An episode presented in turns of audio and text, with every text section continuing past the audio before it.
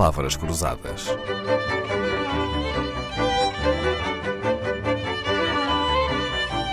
Porque quase tudo é uma questão de semântica.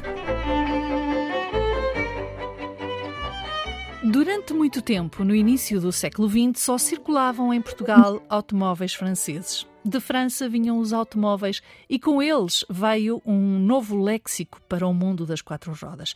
Um dos galicismos que resistiu mais tempo foi chauffeur, mas há mais: o chassi, a garage, amperage, piston ou ralenti.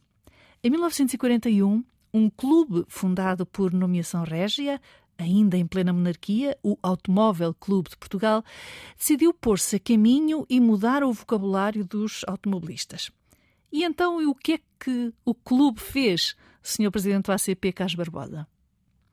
Bom, o, senhor, clube, na altura, fez uma coisa que foi, no fundo, transformar as palavras que estavam afrancesadas dentro do, do léxico no que diz respeito ao automobilismo e transformá-las em palavras eh, portuguesas. Por exemplo, vou-lhe dar um exemplo.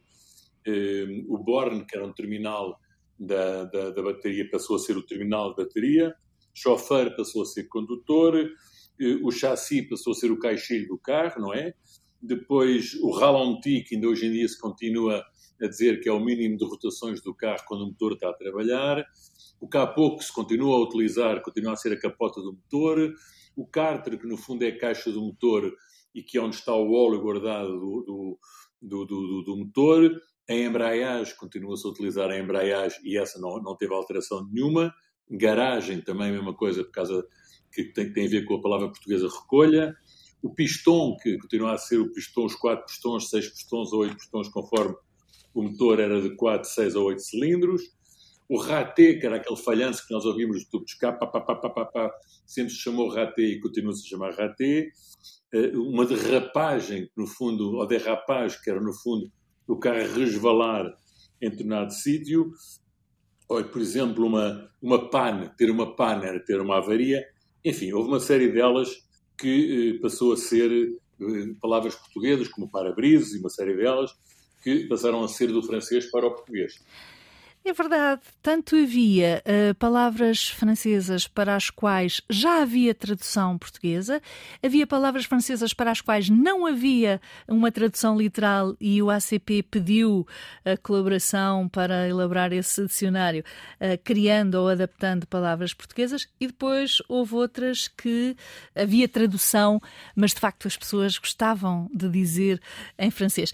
Mas ao certo, como é que o ACP conseguiu? Uh, que campanha foi essa? Que conseguiu pôr os automobilistas a falar português?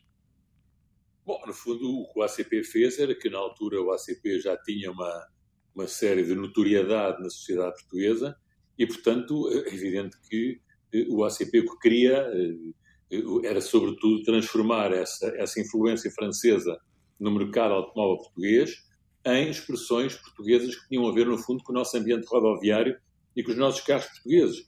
E, portanto, o ACP lançou, através da revista, uma campanha aos sócios e, no fundo, a toda a gente que, que, que pudesse colaborar eh, para reorganizar, de certo modo, um vocabulário técnico automóvel em português. E assim, em 1941, foi publicada uma, uma, uma vasta lista de termos que criaram um novo léxico do, do, do do, do, automóvel em Portugal. E que depois foi publicado em fascículos com a revista do ACP, que ainda hoje existe. Foi uma campanha muito bem sucedida. Carlos Barbosa, e lembra-se já agora quais eram as marcas francesas que dominavam o parque automóvel português há um século?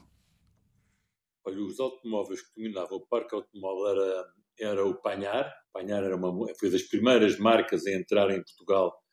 Foi a Panhar, foi Havia o Delahaye também, havia outra marca Delahaye. Esta invasão francesa, ou melhor, esta invasão de palavras francesas, foi um fenómeno único ou acha que mais tarde houve o, o fenómeno repetiu-se com outras línguas?